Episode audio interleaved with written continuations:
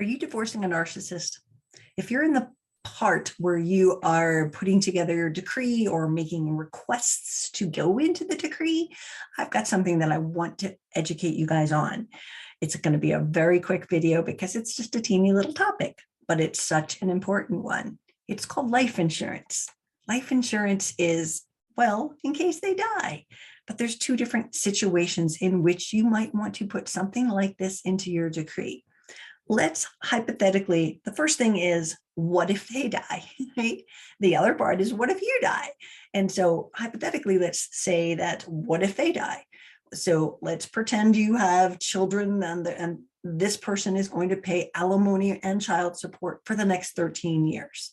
I'll hypothetically use the number of $100,000 that they're going to pay you over this 13 years of you, and, and it's for your children, right? You can request life insurance at, with you as the beneficiary in the event that something should happen. Because a lot of lawyers don't remember to put this in, and it's so stupid. It's covering yourself. It's life insurance to guarantee that what you are owed comes to you, or in this case, what you need to raise the children right? That's why it works.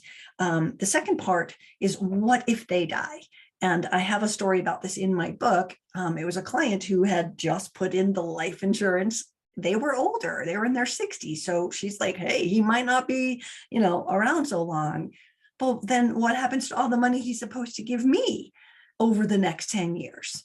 And so what she did, and it's brilliant, so we put it in the book, was she asked her lawyer um, to request that in the event that say she should pass before the money is paid out to her, that a trust is set up and that that money continues to come into that trust for her children right? They're adult children then but it happens it works and you've got to make sure that you put this in. Do not let your lawyer go yeah that's not that important well, it's your future and it's the money that you are owed.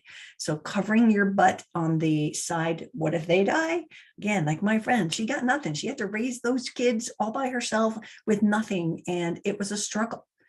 But you're entitled to this money. And because then they won't be working anymore, you still have to be able to guarantee that you will get it. So make sure your lawyer puts that in and cover yourself in the event that you should die. I know it's morbid, but this way they don't get away with murder, not paying any money, nor do they have you murdered. Only kidding.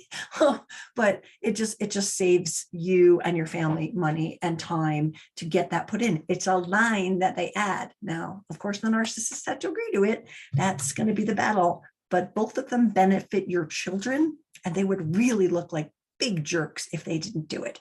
So ask for it, request it. If you're looking for tips on how to divorce your narcissist, try to find my book. It's on Amazon, Audible, uh, Kindle, Barnes and Noble. Bookstores are carrying it now. So it's pretty exciting. It's becoming a bestseller. Yay. Divorcing your narcissist. You can't make this shit up. I've got thousands of tips and thousands of ideas and strategies to make it through, just like this little one. Let's not forget these little mini tips. Okay. That's all I got. This is Tracy Malone. Have a great day.